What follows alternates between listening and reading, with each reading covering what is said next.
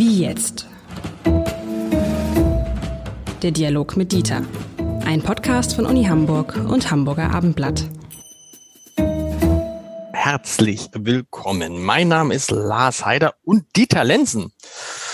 Ähm, mein wissenschaftlicher, väterlicher Freund, fast schon, zumindest Podcast, wissenschaftlich väterlicher Podcast-Freund, hat sich heute ein Thema gewünscht, lieber Herr Lenzen. Das hätte ich mich gar nicht getraut, Ihnen das vorzuschlagen. Denn wir wollen heute diskutieren über die Frage, die ja ehrlich gesagt entschieden ist auf Bundesebene, wenn ich das alles richtig verfolgt habe, soll man Cannabis, ich kann es gar nicht, Cannabis, nicht Cannabis, ne, sondern Cannabis legalisieren. Das ist auf den Weg gebracht. Es gibt viele gute Gründe dafür. Es gibt Gründe dagegen. Es gab irre lange Diskussionen. Und sie bringt dieses Thema jetzt rein, weil sie finden, nee, das soll man nicht legalisieren. Da ist die Bundesregierung an der Spitze mit Karl Lauterbach auf dem falschen Weg. Also zunächst mal, äh, ja, auf der Ebene des, äh, der Bundesrepublik ist die Entscheidung getroffen, aber es muss ja jetzt abgewartet werden, was die Europäische Union dazu sagt. Und äh, da wird es ja auch Einflussgeber und Nehmer äh, geben, äh, die äh, das versuchen, in die eine oder andere Richtung äh, zu bewegen. Ähm, wenn man äh, das Musterbeispiel heranzieht, äh, was häufig herangezogen wird, die Niederlande, ähm, und den Zweck, den man damals damit verfolgt hat, äh, dann äh, muss man sagen, äh, ist die Geschichte wahrscheinlich gescheitert, jedenfalls in den Niederlanden, ähm, dass äh, die Kriminalität gesunken wäre, sondern sie weicht dann natürlich auf auf andere Formen von Betäubung, Betäubungsmittel, deren Konsum dann steigt. Also das wird nicht funktionieren. Äh, aber die Frage ist eigentlich eine ganz andere. Ähm, nicht haben die Leute Recht auf Spaß oder so etwas, sondern äh, warum brauchen wir in einer Gesellschaft Mittel, um unser Bewusstsein zu trüben? Was ist denn hier eigentlich los, äh, dass so etwas staatlicherseits dann auch unterstützt werden soll? Denn in dem Augenblick, wo es legalisiert wird, entstehen ja auch Steueransprüche des Staates daraus. Mit anderen Worten, es ist wie beim Rauchen, er beteiligt sich an etwas, wo sich, glaube ich, alle einig sind, gesund ist es nicht. Ja, und er beteiligt sich nicht nur, er verdient ja dran. Ja, genau. Er verdient, das ist genauso ähnlich wie beim Autofahren, ne? Also, also anderes Thema, aber bei vielen Dingen, wo der, äh, wo der Staat jetzt ja in der letzten Zeit auch von den gestiegenen Preisen Ähm, profitiert. Das, das finde ich eine interessante These. Brauchen wir Dinge, die unser Bewusstsein trüben? Und die Antwort ist doch, wenn man sich so umguckt, manchmal ja. Ja, was heißt, dann müssen wir fragen, wer ist wir? Ähm, also es scheint offenbar Menschen zu geben. Ich gehöre nicht dazu, ob Sie, weiß ich nicht. Ich habe das niemals versucht und würde es auch niemals tun. Ähm, es scheint Menschen zu geben in nennenswerter Zahl, die diesen Bedarf an Realitätsflucht haben, denn das ist ja unstreitig, dass Wirklichkeit in einer anderen Form erscheint, äh, als wenn man es nicht nimmt.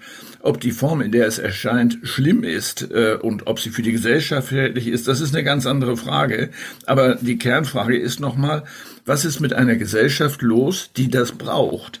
Müssen ja, aber genau, absolut. Aber da, also ich rede gar nicht ja in dem Fall jetzt über äh, Cannabis, was ich auch noch nicht genommen habe und ich habe auch nicht vor, es zu nehmen. Aber wenn wir darüber reden, dass man Mittel braucht, die ähm, das Bewusstsein eintrüben, ist vielleicht da der falsche Ausdruck, aber so ein bisschen bewusstseinsverändernd sind, die Stimmung verändern, verbessern, dann würden mir ja viele, viele Dinge einfallen. Das Größte ist der Alkohol. So, und da würden wir ja, also das, der ist ja auch komplett legal, ähm, wobei die gesundheitlichen Folgen von Alkoholkonsum unumstritten sind, ähm, und trotzdem wird so getan, als ob das gar kein Problem wäre, und ich kenne mich jetzt da nicht genug mit aus, ich weiß nicht, wie, wie hoch das Suchtpotenzial von Cannabis im Vergleich zu äh, Alkohol ist, aber ähm, man sieht halt, dass es unfassbar viele Alkoholiker gibt, also unfassbar viele Menschen, die es schwer haben, nicht jeden Abend ein Glas was auch immer zu trinken. Und ja, ich meine, was ist Alkohol anderes als sozusagen die Stimmung zum Positiven zu verändern, lockerer zu werden, entspannter zu werden? Wie viele Leute sagen, und dann gönne ich mir abends ein Glas Bier oder ein Glas Wein, was im Zweifel wahrscheinlich nicht ganz so schlimm ist, da geht's schon los, ähm, um runterzukommen. Das ist doch dasselbe Prinzip. Also jein, äh, beim Wein ist es ja so, und Sie selber machen ja auch einen Podcast in dieser Richtung. Genau. Ist es ja so, dass dieses auch ein Genussmittel ist, wie Süßigkeiten oder wie ein gutes Essen. Mit anderen Worten, man trinkt ja nicht, um zu vergessen, sondern es gibt Menschen, die brauchen so viel, damit sie vergessen oder ihren Stress verlieren. Wenn wir gesellig miteinander zusammensetzen und zwei Glas Rotwein zu einem guten Essen äh, trinken, ist das etwas anderes, als ein Mittel zu nehmen, um äh, eine Stressreaktion abzubauen. Und darum geht es ja, äh, soweit man das übersehen kann, den, die, die Anstrengung eines wie auch immer gearteten Alltags äh, etwas äh, zu kappen. Das heißt, die Bewusstseinsebene ein bisschen äh, weniger scharf äh, konturiert sein zu lassen, sodass man es besser aushält. Wenn es wirklich so ist, dass in unserer Gesellschaft der Stresspegel so hoch ist, dass bestimmte Menschen das brauchen, dann müssen wir über den Stresspegel reden äh, und nicht darüber, wie man dem dann auch wieder gerecht werden kann. Das nächste Mittel äh, droht dann bestimmt, und das ist ja kein Kunststück, dass auch medikamentös Sucht erzeugt wird mit allen möglichen Mitteln, die das äh, Entstressen sozusagen leisten sollen. Aber das ist natürlich die große Frage jetzt, wenn man jetzt pragmatische Politik macht, muss man nicht erstmal gucken, Ähm, da gibt es offensichtlich einen Stoff, der stark kriminalisiert wird. Und diese Kriminalisierung führt dazu, ja, natürlich, dass unglaubliche Kosten entstehen. Also Kosten der, der Nachverfolgung, ne? Kosten von Anzeigen, äh, Kosten von Kriminalisierung, Schwarzmärkte, die entstehen. Also man kriminalisiert einen Bereich, von dem man sich sagen kann, okay, müssten wir den eigentlich kriminalisieren? Ist der eigentlich so viel krimineller als der von Ihnen eben beschriebene Alkoholkonsum? Denn ja, klar, solange man Alkohol in Maßen konsumiert, alles fein. Aber wenn nicht, haben wir die ähnlichen Wirkungen, die Sie gerade von äh, Cannabis beschreiben. Und deshalb fand ich so diese Herangehensweise zu sagen, wir ähm, wir entziehen diesem Bereich mal die Kriminalisierung, also wir nehmen den mal raus, an sich erstmal einen guten Ansatz. Weil, ja, aber einfach, weil ich es immer einen guten Ansatz finde, wenn der, wenn der Staat versucht, sich eher mal rauszuhalten. Ja, das ist grundsätzlich richtig. Dann kommt aber wieder das niederländische Beispiel, die Idee, dass man dadurch den Einstieg in schärfere Drogen verhindern kann, verhindern, nicht weniger ermöglichen. Es scheint offenbar nicht zuzutreffen. Mit anderen Worten, äh, man wird ja nicht dazu übergehen wollen, Kokain zu äh, legalisieren, nur um die Verfolgung des Handels mit Kokain nicht so teuer werden zu lassen. Das kann kein Argument sein.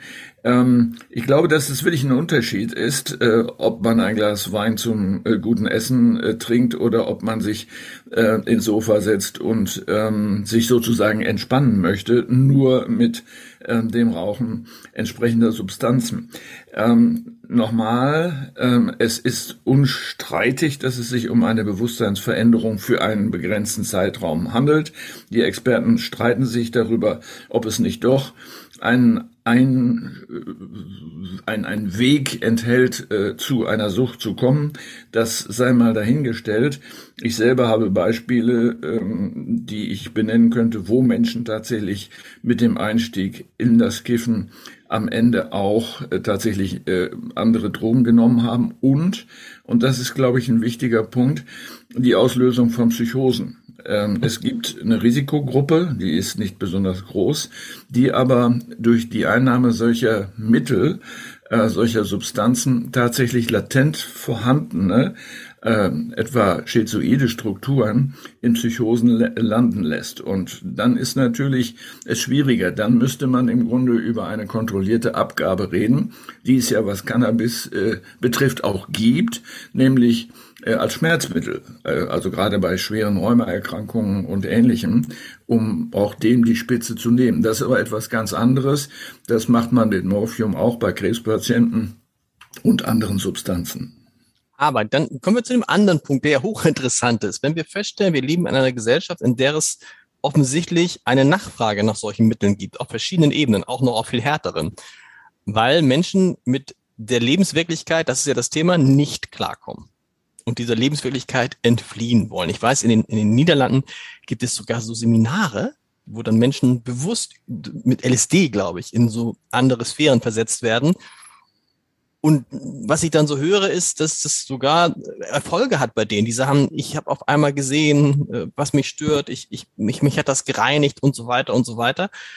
Also müssen wir die Lebenswirklichkeit ändern und die Dinge, die Menschen in der Lebenswirklichkeit bedrohen oder verunsichern.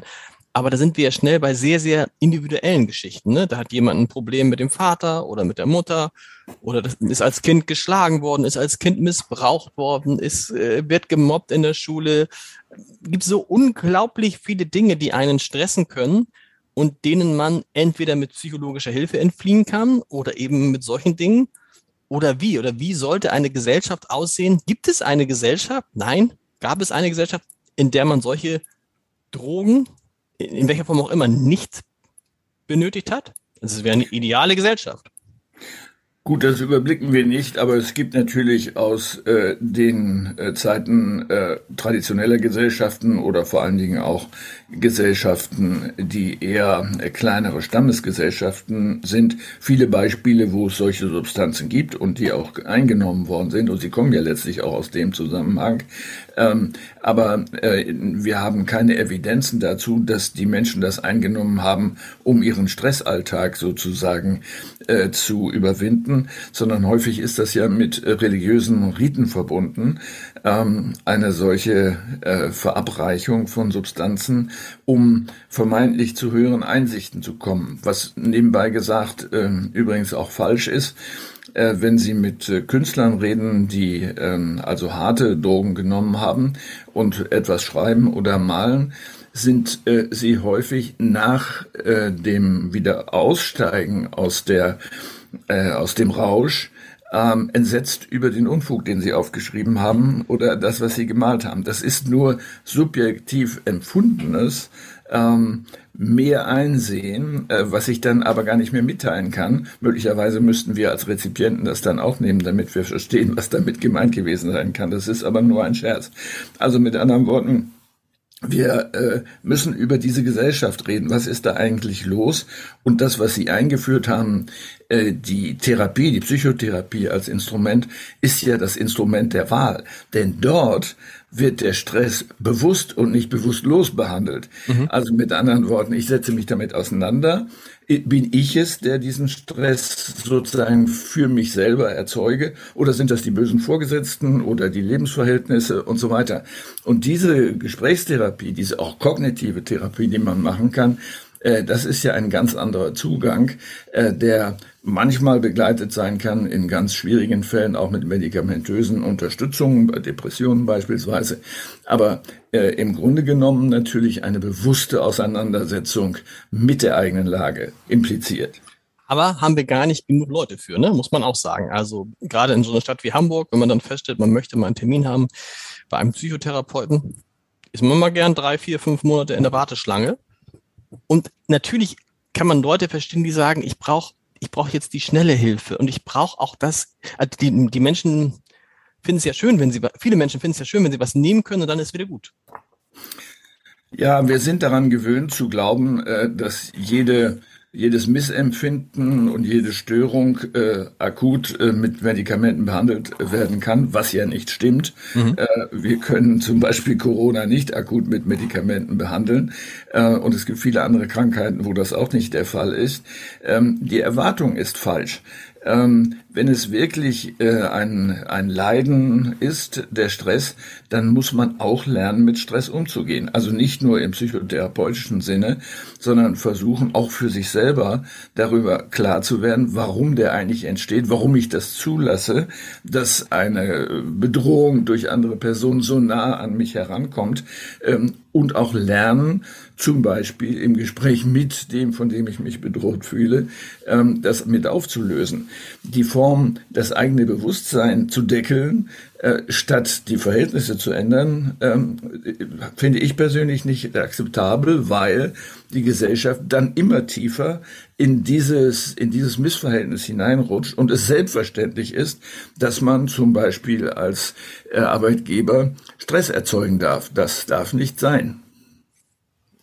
Das klingt vielversprechend, aber die, die Wirklichkeit ist doch völlig anders. Also ist, äh, man hat es ja oft nicht in der Hand, diesen Stress zu beherrschen. Das ist richtig, aber das kann man lernen. Ähm, das das bin ja ich gespannt. Also genau, also nehmen wir jetzt, nehmen wir, nehmen wir doch mal so, nehmen wir, nehmen wir jetzt mal, also da ist jemand und äh, äh, plötzlich die Firma gerät in Turbulenzen und dann geht es darum, ob man seinen eigenen Job noch behalten kann oder will. Dann nützt es ja nichts, wenn man zum Chef geht und sagt, du lässt mich hier nicht unter Druck, sonst bin ich weg. Funktioniert nicht, sondern dann wird man unruhig. Das ist richtig. Das ist natürlich ein anderes Phänomen als ein Dauerstress, der am Arbeitsplatz entsteht durch die Art und Weise, wie die Arbeit verrichtet werden soll oder Ähnliches. Dieses ist ja mehr eine Notsituation, die natürlich auch psychische Komponenten dann hat. Das ist ja unvermeidbar, nennen wir sie gerne Stress. Ähm, es ist aber zu erwarten, dass das zu einem bestimmten Zeitpunkt vorbeigeht äh, mhm. und die Auseinandersetzung, auch die aktive Auseinandersetzung damit erforderlich ist. Nicht sich zurücksinken zu lassen und zu sagen, na ja gut, bin ich jetzt eben arbeitslos, ähm, es hat, äh, es ist schlecht gelaufen, kann ich nichts machen, sondern tatsächlich Ähm, Souveränität zu bewahren. Eine persönliche Souveränität, die ich gerne definieren würde, ähm, als die Fähigkeit, nicht anderen zu gestatten, den Ausnahmezustand über mich zu haben, sondern ich entscheide über meinen Ausnahmezustand. Wenn ich den haben will, dann lasse ich ihn zu und wenn nicht, lasse ich ihn nicht zu. Aber stimmt nicht, dann nehmen wir noch... alle lernen. Ja, das müssen wir lernen. Das kann man jetzt ja auch recht, richtig lernen. Wie viele Menschen gibt es jetzt, die sagen, ah, kann ich die Energiekosten noch bezahlen? Kriege ich die Nebenkosten noch bezahlt? So. Das ist wahrscheinlich auch ein vorübergehender Zustand, aber eventuell ein langer vorübergehender Zustand. Und jeden Monat sitzen da Leute und sagen, ich krieg's nicht mehr hin. Wie, das sorgt für Stress, das sorgt für Ärger. Wie kriegt man das dann so, dass es eben kein Stress ist, ähm, der einen in schwierige Situationen führt, wo man überlegt, wie kann ich jetzt diesen Stress kurzfristig ähm, beseitigen? Also die Lösung ist hier nicht, das Bewusstsein zu verändern, sondern zu überlegen, wie ich mit dieser, sagen wir, Energiekrise ganz privat umgehe äh, und äh, proaktiv mich darauf einstelle, wie ich äh, Energieverbrauch äh, reduzieren kann äh, und ein neues Verhältnis zu dieser äh, Notsituation ist es vielleicht noch nicht, aber zu dieser kritischen Situation zu gewinnen. Das heißt, der Mensch muss aktiv bleiben, muss Herr seiner selber sein und nicht sich die Herrschaft über sich selbst nehmen zu lassen, äh, dadurch, äh, dass dieses Bewusstsein äh, sich verändert. Das ist dieses Prinzip, die da oben, wir hier unten, ne? Das, dazu darfst du, aber in, in, in dem wir leben, in, wo viele Leute, die da oben wissen ja sowieso nicht, wie wir hier unten ticken, aber das ist doch sozusagen, wenn man Leute fragen würde, für viele Leute die Kernbeschreibung unserer Gesellschaft. Und da bin ich fast schon so Luisa Neubauer-mäßig, wenn wir, wenn wir das wirklich, also wenn wir auf, wenn wir nicht wollen, dass Cannabis und andere Drogen eine Bedrohung für unsere Gesellschaft sind, dann müssen wir die Gesellschaft, so wie sie jetzt gerade ist, funktioniert es nicht. Das ist richtig und man kann sich, ähm, um sozusagen einen Test zu machen mit dieser Gesellschaft, fragen, wer profitiert eigentlich davon, wenn Menschen diese Substanzen einnehmen, weil sie mit dem Stress am Arbeitsplatz oder woanders nicht umgehen können. Doch diejenigen, die den Stress erzeugen und ihn damit noch höher drehen können. Stimmt. Und das ist übrigens eine gute Frage. Das müssen wir auch mal vielleicht in einer der nächsten Folgen machen. Wann immer man über Probleme nachdenkt, ne, ist diese Frage cui bono. Cui bono, richtig? Wem ja, nutzt das? Wem nutzt das? Ist eigentlich aus meiner Sicht sowohl für Polizisten, aber auch für Journalisten, aber auch manchmal für Wissenschaftler, für alles, für alle Einschätzungen ist das eine gute Frage, wenn man sich fragt, wem nutzt das Ganze? Also wer hat ein Interesse daran, dass dieser Zustand aufrechterhalten bleibt? Und dann kann man viele Dinge davon ableiten, oder? Und dann muss man sich fragen, ist das auch mein Interesse? Das könnte ja im Einzelfall so sein. Genau. Äh, aber wenn es nicht mein Interesse ist, dann muss ich da einen Interessenausgleich anstreben, um nicht zu sagen, ja gut, ich gebe auf, ich rauche was. Lieber Herr Lenzen, es war irre, wie man dann mit Ihnen von Cannabis auf solche Themen kommt. Wir sprechen nächste Woche wieder, so wie kann ich sagen, mit einem Thema, da wird es auch richtig zur Sache gehen. Bis dahin. Tschüss. Tschüss an alle.